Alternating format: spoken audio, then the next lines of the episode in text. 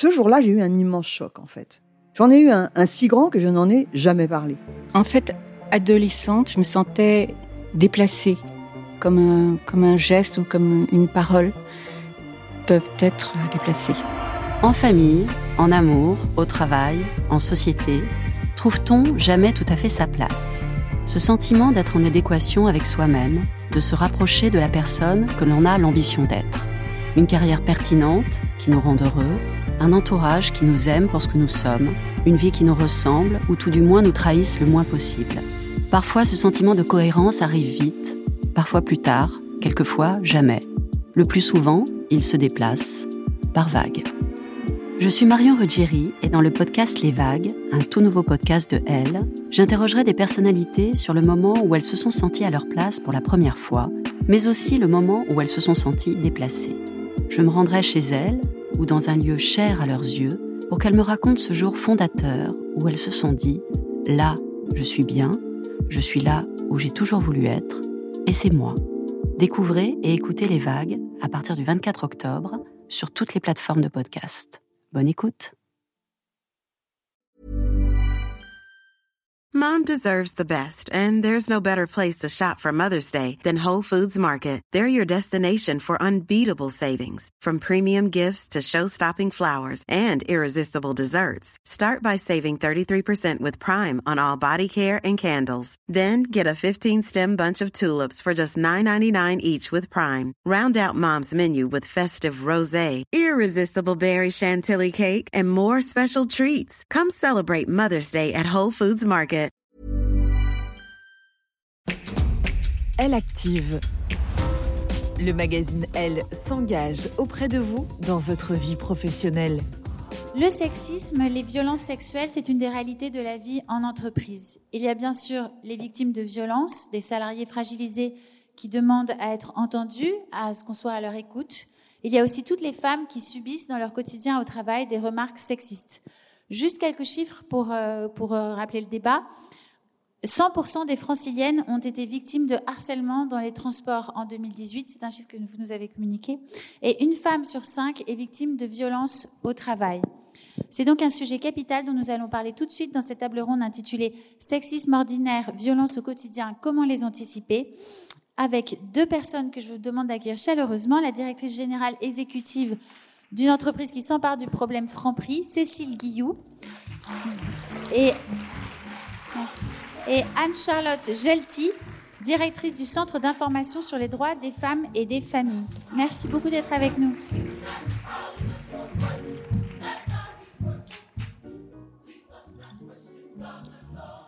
Merci.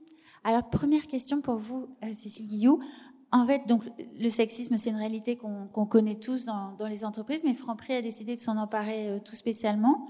Est-ce que vous pouvez nous raconter depuis quand et pourquoi? Est-ce que c'est parce que à Franprix, vous avez senti qu'il y avait beaucoup de femmes qui en étaient spécialement victimes? Oui, bonjour. Euh, bah, d'abord, je suis maman, amie euh, et directrice générale, donc ça fait beaucoup de raisons pour lesquelles je me sens concernée. Je pense que toutes les femmes, de près ou de loin, sont confrontées au sujet, mais quand vous travaillez en magasin, je ne sais pas si vous avez idée à quoi elles sont confrontées. Euh, donc c'est un sujet qu'on a abordé à partir de 2016. D'abord avec des conférences un peu pour essayer de casser un peu la glace et commencer à en parler, ce qui n'est pas évident. Euh, et ensuite avec des formations. Et je vais vous donner euh, un exemple de formation. C'est une formation pour gérer les incivilités en magasin.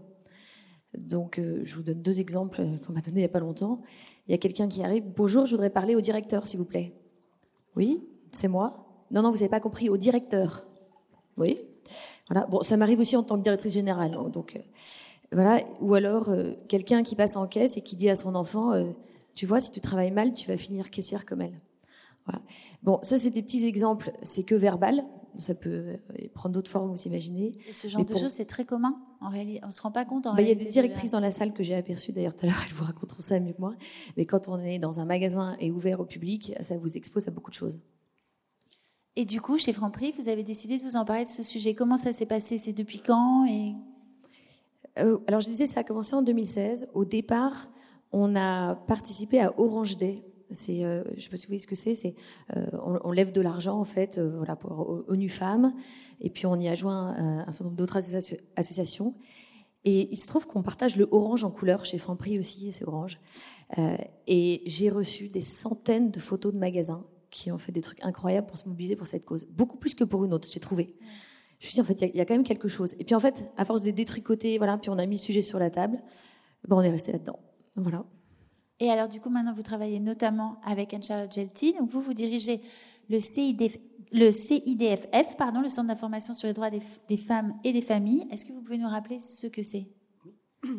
Alors bonjour, merci pour euh, l'invitation et merci euh, à Franprix euh, de nous avoir invités. Donc le CIDFF, Centre d'information sur les droits des femmes et des familles, c'est une association qui est nationale, il y en a dans chaque département. Moi j'interviens dans le 92, dans les Hauts-de-Seine. Et donc, on est une association qui a pour mission de promouvoir l'accès aux droits, de favoriser l'égalité entre les filles et les garçons, les femmes et les hommes, et de lutter contre les violences faites aux femmes. Donc, pour ça, j'ai une équipe qui est composée de juristes qui sont spécialisés dans l'accompagnement des femmes victimes de violences et dans le droit de la famille, droit des étrangers également, puisque la situation des femmes étrangères victimes de violences est aussi euh, à prendre en considération hein, de façon particulière. Et puis, on a renforcé l'équipe avec un poste de psychologue pour aussi euh, euh, proposer un espace de, soins, de reconstruction pour les femmes victimes de violences. Donc rapidement, on a des permanences juridiques individuelles, des consultations psychologiques, on fait des formations de professionnels, notamment des policiers, des magistrats, des travailleurs sociaux pour améliorer le repérage et l'orientation des femmes victimes de violences. Et puis, on fait des interventions aussi dans le cadre de la lutte contre la récidive auprès des auteurs de violences conjugales, euh, pour leur permettre aussi de réfléchir en partenariat avec la justice euh, à leurs actes et éviter euh, toute reproduction de, de violences et on mène des actions de sensibilisation auprès d'un public jeune, collégien, lycéen, pour aussi prévenir le plus en amont possible euh, le sexisme et les violences faites aux femmes. Et on travaille depuis un certain temps avec des entreprises, et notamment avec Franprix, sur des colloques, euh, des interventions, des formations sur le sexisme ou sur les violences sexistes et sexuelles au travail. D'accord. Alors donc, il y a plusieurs formes de violences sexistes. Euh, on, en parlait ensemble. Donc vous, définissez trois différents types de violences, si on peut dire. Après, vous allez, vous compléter, mais la violence évidemment euh, au sein du foyer. Il y a les remarques sexistes au quotidien euh, qu'on peut subir tous dans la rue, dans les transports. Et puis il y a aussi le sexisme au bureau, dans les entreprises, qui nous empêche de monter, ou alors des petites réflexions. On y reviendra un peu plus tard. Est-ce que ces trois types, c'est bien ou non Il faut les définir autrement en fait, il se trouve que les violences faites aux femmes, elles sont multiples dans leur forme. Elles sont physiques, elles sont sexuelles, elles sont psychologiques, verbales, elles sont administratives et euh, économiques, euh, et elles sont aussi, euh, on parle de cyberviolence, et après, elles peuvent s'exercer dans différents champs de la société. Ça peut être dans le domestique, ça peut être dans les entreprises, dans l'espace public. Enfin voilà, malheureusement, il y a assez peu d'espace dans lequel les femmes sont protégées. Et alors chez Franprix, vous disiez qu'il y avait aussi beaucoup de femmes qui sont employées chez vous et qui sont aussi des femmes fragilisées, donc qui peuvent subir tous ces types de violences à la fois. Oui, tout à fait. Alors, euh, il y a effectivement tout ce qui nous concerne en tant qu'entreprise, c'est-à-dire tout ce qu'on peut faire pour les accompagner, euh, donc faire des formations, comme je disais, sensibiliser tous les collègues, hommes comme femmes hein, d'ailleurs. Euh, et puis après, il y a les cas très particuliers de femmes très en difficulté. Euh, on, a dans nos populations, je ne sais pas si c'est plus qu'ailleurs, forcément des femmes euh, dans des situations personnelles extrêmement compliquées. Euh, alors le fait d'avoir libéré la parole, mais des contacts dans l'entreprise, ça fait que de temps en temps, ben, on a eu comme ça connaissance de certains cas qu'on adresse à des professionnels évidemment, hein, et dans lesquels nous on peut contribuer. Alors des exemples, on peut changer les horaires de travail de quelqu'un pour éviter qu'on vienne la chercher au travail. On peut la changer de magasin donc euh, la, la, la, déplacer. Et puis après, on, par les contacts de l'entreprise, on peut aider à la recherche d'un logement ou autre. Oui, c'est ça, aider à la, à la, mobilité, à débloquer les 1% euh, logement, etc. Et alors, donc ça, c'est évidemment les cas les plus graves, mais il y a ce sexisme ordinaire euh, contre lequel vous luttez euh, quotidiennement, donc et, et, dont vous avez été vous-même victime. Vous me disiez, alors que vous étiez déjà directrice générale de Franprix, ouais. et un jour vous étiez en séminaire, ou c'est ça? Et mm. brusquement, quelqu'un a fait une réflexion sexiste. Enfin, ouais, ouais. ouais euh, j'en ai plusieurs. Ah, alors il faut pas penser que la hiérarchie épargne. Hein.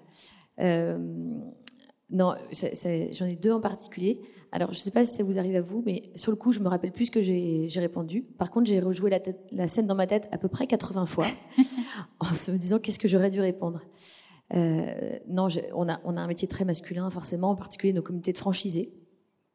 Et je pense que j'avais 50 franchisés face à moi.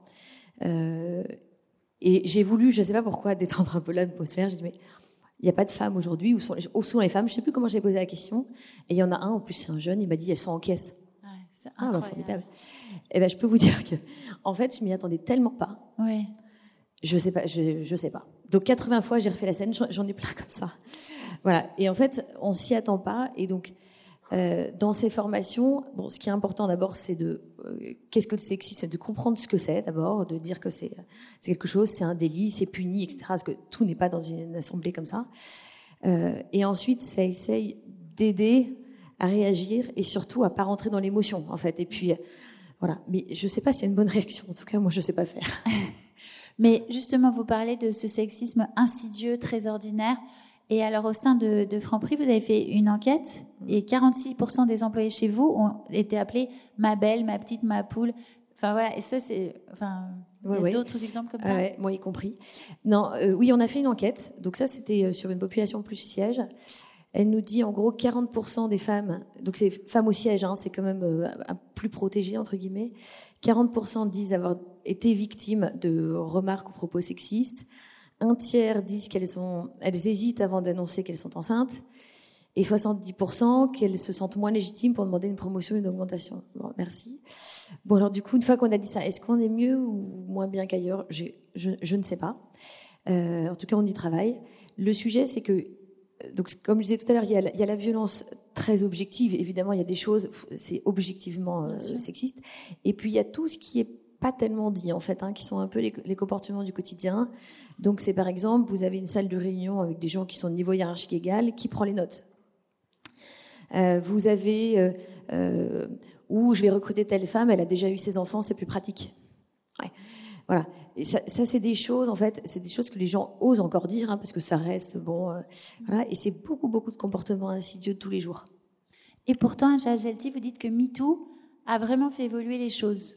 Quand même, ça a porté ce problème sur la place publique, alors qu'avant, c'était euh, des petites. Vous auriez peut-être pas fait l'enquête avant. Aussi. Oui, euh, bah, je pense que ça va par étapes. Hein. Il faut mettre le sujet Ouais. sur la table, commencer à en parler. On fait C'est pas ça. une enquête comme ça venue nulle part. entendu. Ouais. Ouais. Surtout, il faut en faire quelque chose. Bien Une fois que vous avez ça, qu'est-ce que vous en faites? Alors, je pense que les associations, euh, notamment de défense des droits des femmes, étaient mobilisées depuis de nombreuses années et euh, euh, avaient fait remonter l'ensemble de, de- de ces dysfonctionnements, de ces violences. Ap- Après MeToo, je pense que ça a mis effectivement un coup de projecteur sur l'ampleur des violences euh, sexistes et sexuelles faites aux femmes dans tous les milieux. Euh, c'est parti quand même des, euh, actrices. Donc voilà, je pense que maintenant, on peut plus dire qu'on ne savait pas. En revanche, il faut rester vigilante. Et euh, maintenant, nous, ce qu'on demande, c'est des moyens euh, pour pouvoir accompagner. Une fois qu'on dit aux femmes, libérez la parole, euh, allez-y, dénoncez, c'est inacceptable. De dire aux citoyens qu'il faut que notre seuil de tolérance à ce type de violence évolue et que on doit plus laisser passer, qu'on a des nouvelles infractions qui ont été notamment créées dans le code pénal qui font que bah, les injures à caractère sexiste sont dorénavant condamnables. Bon, bah, il faut mettre des moyens en face pour traiter l'ensemble de, ces victimes. Et malheureusement, on a euh, encore euh, des problèmes avec euh, euh, des policiers qui sont euh, pas formés ou en sous-effectif, des magistrats qui sont aussi en difficulté et pas toujours formés sur ces questions-là, et des associations euh, qui doivent, nous on le voit, hein, euh, euh, absorber, faire face à une augmentation euh, assez conséquente des, euh, sollicitations de victimes. Et à moyen constant, on ne peut pas répondre à l'ensemble des demandes. C'est ça, vous dites que le nombre de sollicitations a cru, mais qu'en revanche, euh, les budgets de l'État qui sont alloués à votre type d'organisation ont, chuté. Alors, ils n'ont pas chuté, mais à moyen constant, on n'est pas en mesure d'absorber l'ensemble des, euh, des demandes. Mais il n'y a pas que MeToo, hein, il y a eu aussi euh, la crise sanitaire, le confinement. Bien il y a sûr. eu un gros coup de projecteur euh, sur la problématique des violences euh, faites aux femmes, des violences conjugales, et notamment la mise en place du télétravail. Euh, c'est aussi, euh, j'en profite puisqu'on a des entreprises euh, dans la salle, c'est aussi un point de vigilance quand on a des collaboratrices qui sont en télétravail. euh, les risques psychosociaux peuvent être aggravés du fait de la situation de violence conjugale qu'elle subit. Et le fait de ne pas sortir, d'être enfermée chez elle, voilà, l'entreprise c'est aussi un espace où elle peut aller voir sa collègue, son collègue, euh, c'est euh, la travailleuse sociale euh, en entreprise, en entreprise quand il y en a une. Enfin, voilà, il y a des ressources. L'entreprise peut être une ressource pour les femmes victimes de violence. Mais justement, Adja Gelti, vous dites que c'est à l'entreprise de prendre soin de ses salariés, donc même une fois qu'ils sont chez eux maintenant avec le télétravail. Mais alors, où est la limite avec l'observation de la vie privée? Oui, il y a quand même une les violences conjugales ne concernent pas la vie privée, ça concerne l'ensemble de la société. Euh, c'est un sujet qui est politique. Il y a des enfants qui sont exposés à ces violences. On a même l'obligation de faire des signalements si on a connaissance d'un enfant qui est euh, directement ou indirectement victime de, de, de violences. Et donc l'entreprise a aussi à s'intéresser à la sécurité de ses salariés. Et donc, le fait qu'elle soit exposée à des violences conjugales, en plus, ça a un impact sur, euh, sur la relation de travail en termes de sécurité. Il y a des auteurs de violences qui viennent les menacer sur leur lieu de travail.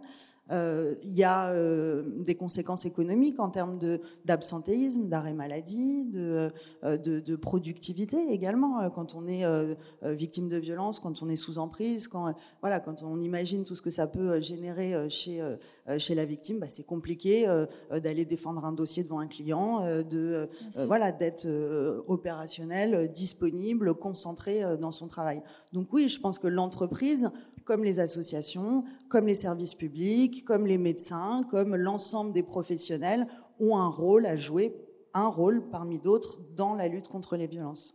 Et avec toutes les propositions qui peuvent être faites ouais. par l'entreprise en termes de euh, mobilité, de 1% euh, patronal, de voilà, il y a des choses euh, qu'on peut imaginer du point de vue de l'entreprise. Cécile vous parliez justement de, de, toutes les politiques RH que vous aviez mises en place pour ça, c'est une question que vous êtes posée de la limite justement pour la vie privée, parce qu'on n'a pas forcément envie d'aller raconter à son boss euh, ce qu'on subit. Je crois que vous avez mis en place justement des parrains ou des référents auxquels on peut s'adresser. Oui, parce que je, suis d'accord, je ne pense pas qu'il y ait une seule réponse en fait. Euh, à quel moment on va décider d'en parler? Parfois, on n'en parle pas vraiment, mais on dit un petit truc qui a un petit indice, et quand on recoupe, en fait, on se rend compte qu'il y a cinq personnes qui ont un indice, donc il y a peut-être quelque chose. Donc ça va avec euh, les collègues, la hiérarchie, un contact de ressources humaines. On a par ailleurs des ce qu'on appelle les bienveilleurs, c'est-à-dire des contacts qui n'ont rien à voir ni avec les ressources humaines ni avec sa hiérarchie. Euh, il y a des numéros de téléphone. Euh, voilà. Et je pense que c'est la combinaison de ça qui fonctionne. Je suis pas sûre qu'il y ait une seule réponse qui marche mieux que les autres. Et alors, pour parler non pas des violences conjugales elles-mêmes, mais des violences euh, euh, du sexisme ordinaire, de nouveau, euh, vous avez mis en place des acadibus chez Franprix. Est-ce que vous pouvez nous raconter comment ça fonctionne? Oui, alors un des sujets qu'on a euh, quand on travaille dans les magasins, c'est qu'on ne peut pas quitter le magasin pour aller en formation dans un bel organisme de formation. Ça marche pas parce qu'en fait, il faut que le magasin fonctionne. Donc, on peut pas sortir toute l'équipe en même temps. Ça n'existe pas en fait. Voilà, le magasin il ferme pas. Et donc, on a fait un petit bus électrique, tout simple, qui vient se garer devant le magasin. Il y a une équipe qui est dans le bus, qui descend, qui va s'occuper du magasin. Et comme ça, l'équipe du magasin, elle monte dans le bus pendant deux heures. Bon, ça me paraît un peu simpliste, mais en fait, c'est efficace. Euh, et l'idée, c'est que pendant deux heures, ils puissent se poser et parler d'un sujet, dont celui-ci. Et c'est pas évident, hein, c'est des gens que vous côtoyez tous les jours, vous êtes en magasin tous les jours, vous êtes six dans votre bus là, euh, pour aller parler du sujet. Donc il faut, faut prendre les rames au départ, il faut en parler, mais en fait on s'est rendu compte que les sujets sont arrivés aussi comme ça, et c'est une des façons d'en parler en fait. Et du coup, on apprend des clés dans ces acadibus de comment ouais. lutter. Est-ce que vous pouvez nous, ouais. nous en donner quelques On apprend d'abord, euh, enfin, on, on, est bien formé. Hein, euh, d'abord, on apprend que c'est un délit on apprend ce que c'est, on apprend euh, ses limites, etc. Et il y en a beaucoup pour qui c'est, on l'apprend vraiment en fait. Mm -hmm. On comprend qu'en fait les blagues n'en sont pas. Euh, et donc on apprend aussi qu'il faut en parler et qu'il faut dénoncer. Enfin, c'est aussi un délit que de le pas dire, que de le savoir et de ne pas le dire, euh, parce qu'on se rend compte souvent qu'il y a beaucoup de gens qui savaient. Et, et ensuite, on apprend à essayer d'y répondre. Et, euh, et, je, et, je, vous avais dit, c'était une entreprise qui m'en avait parlé, c'était le groupe de La Poste. Les, femmes qui travaillent à la poste, dans les bureaux de poste, sont très exposées aux incivilités. Elles se font engueuler quand les colis arrivent pas, quand je ne sais quoi. Là, bref, elles sont très exposées. Et donc la poste avait saisi ce sujet euh, assez tôt, et on s'est inspiré de la formation de la poste pour les incivilités aussi euh, dans nos magasins. Et vous disiez notamment de ne pas prendre les choses personnellement, euh, parce qu'il y a des exemples que vous nous avez cités où euh, des caissières, euh, quelqu'un va brusquement balancer tout, tout, tout ce qu'il a dans son sac. Euh, enfin, voilà, une violence vraiment quotidienne, et qu'en fait, il faut arriver à avoir un certain recul. Ouais. Oui, bah ça, ça, ça, vaut pour tout le monde. Hein. Il faut essayer oui. dans ces cas-là. Euh, il, faut, il faut comprendre que c'est pas pour soi, que c'est pour ce qu'on représente, ce qu'on représente pour cette personne, etc. Et essayer d'en prendre de la distance. Euh, bah c'est pas simple. Hein. Non, mais parce, qu'on est dans une société de plus en plus. Enfin, on a l'impression d'une société de plus en plus agressive. Alors je me dis, ça peut servir à, à tout un chacun. Ce... Ouais, Non, c'est très agressif, y compris par des femmes. Hein. On commence à ah avoir aussi pas mal de sujets d'agressivité féminine. Euh, voilà. Et, et, donc quand on a, bah, quand on fait, on est comme moi, qu'on fait 1m60, euh, qu'on n'est pas très épaisse, on est, on est quand même pas formé aux arts martiaux. Donc euh, effectivement, on ne sait pas totalement comment réagir hein, quand on a mhm. des gens un peu agressifs, euh, pas incontrôlables. Bon, c'est pas évident. On essaye de donner des clés pour essayer d'apaiser les situations, pour apprendre personnellement, etc. Et vous, Anne-Charlotte Gelti, justement, ces clés, vous les, vous les avez? Vous pouvez nous donner quelques, quelques tips comme ça? Non, je suis pas magicienne. Euh, je pense que ce qui est important quand on est face à du sexisme, euh, du sexisme, c'est de, de, de, que chacune soit en mesure de réagir avec ses propres outils. Mais le plus important, c'est de réagir en fait, c'est d'identifier qu'on est bien face à une situation de sexisme. Parce que le problème du sexisme, c'est que souvent, en fait, ce sont des situations dont on n'a pas conscience et où euh, finalement on a été élevés tous et toutes dans cette société qui est sexiste et euh, où les petits garçons vont être valorisés dans des compétences, des comportements de concurrence, de domination et finalement où les violences masculines vont être légitimées et les petites filles vont être éduquées aussi dans des stéréotypes de genre, euh, de euh, soumission, de les renvoyer de façon systématique à leur physique et où ce sont d'autres types de compétences qui sont valorisées, voire dévalorisées et où il y a une hiérarchie entre les sexes. Donc on a, on a intégré ça. Donc il faut déconstruire l'ensemble de ces systèmes qu'on appelle le, le, patriarcat pour pouvoir mieux combattre ces situations. Parce que le pire, c'est de ne pas s'en rendre compte, d'arriver dans une réunion et qu'on vous propose, parce que vous êtes une femme, de faire le café. Bah, je pense que pendant des décennies, ça n'a pas été un souci, même pour les femmes. Elles se sont pas forcément rendues compte qu'elles euh, étaient enfermées euh, dans euh, des caractéristiques très, très stéréotypées sexistes. Et combattre le sexisme, c'est aussi une priorité puisque ça va alimenter les violences. En fait, il y a un lien direct. C'est ça, il y a un continuum en Bien réalité sûr. entre le sexisme ordinaire Évidemment. Et. Les blagues sur les blondes, le fait euh, d'appeler une euh, collègue de travail ma belle, eh ben ça va l'inférioriser. C'est ce qui fait qu'on peut peut-être imaginer qu'on peut accepter demain euh, des réflexions à connotation plus sexuelle et que après-demain on peut accepter une main aux fesses ou des, des, même des, des, agressions sexuelles beaucoup plus graves. Je vous donne un exemple sur la socialisation parce que je le trouve assez marquant. Les petits garçons dans les cours d'école s'amusent à soulever les jupes des filles ça a toujours fait rigoler tout le monde et euh, les équipes pédagogiques ont jamais euh, réagi dans les écoles. On a cautionné, on pensait que c'était tout à fait normal. Arrivé au collège, les petits garçons s'amusent dans la cour d'école, je le sais hein, parce que je fais des interventions scolaires, à euh, toucher les seins et les fesses des filles dans la cour et dans les couloirs. D'accord? Et du coup, il faut pas s'étonner qu'à l'âge adulte, sur son lieu de travail ou dans le bus, on se retrouve avec des hommes qui s'autorisent également à mettre des mains aux fesses, voire à avoir des comportements encore plus graves envers les femmes. C'est construit tout ça. Et donc c'est ça qu'il faut absolument déconstruire dans nos imaginaires, dans l'éducation en tant que parents qu'on donne à nos enfants, euh, pour ne plus avoir euh, euh, ces, violences à l'âge adulte, quel que soit l'espace, au travail ou dans son couple. Est-ce que vous avez senti, Cécile Guillou, que chez Franprix, du coup, ça déconstruit quelque chose, ces formations? Alors, en tout cas, on en parle. Je trouve que c'est quand même un, c'est comme un sujet qui est plus pris au sérieux. On n'est pas au bout du chemin encore. Euh, et un de mes combats, euh, mesdames les directrices, là, celle que j'ai vue, c'est, je vais vous donner un exemple. On a 40% d'adjointes, enfin, d'adjoints qui sont des adjointes en magasin. On a 33% qui sont directrices. On a 13% qui sont managers opérationnels. Cherchez, cherchez l'erreur. Et alors, il y en a zéro au directeur opérationnel. Mais alors après, vous allez au siège, on a 45% des managers qui sont des femmes, on a un comité d'exécutif 100% paritaire et une DG femme. En fait. Bon, alors cherchez le problème. Donc en fait, le problème, il est hyper identifié, il est dans la, dans la structure hiérarchique des fonctions opérationnelles. Mais ce, ce qui est hyper important, alors à chaque fois, on me répond la même chose, ça commence à m'énerver ce sujet, et on me répond la même chose, oui, mais il n'y a pas de candidate. Très bien, pas de candidate, bah moi je vais aller les chercher. Donc, on est en train de créer un réseau pour les adjointes et pour les directrices. Et après, on m'a dit, oui, on va, les, on va leur parler, ça, vous allez les voir une par une, et vous allez leur faire lever la main. Euh, parce qu'en fait, sinon, ça, ça va pas se passer. En fait, une fois qu'on a fait la pyramide, d'abord, il faut en avoir conscience, il faut en parler, il faut en reposer, on fait les statistiques, on flèche le problème, et après, on va s'en occuper. Moi, c'est à ça que je crois. Très pragmatique. Et eh ben, bravo. Ben, je vous remercie beaucoup à toutes les deux. Merci. Elle active. Le magazine Elle s'engage auprès de vous dans votre vie professionnelle. Retrouvez tous nos conseils sur L.fr. Votez, commentez, abonnez-vous et retrouvez Elle Active sur toutes les plateformes de podcast.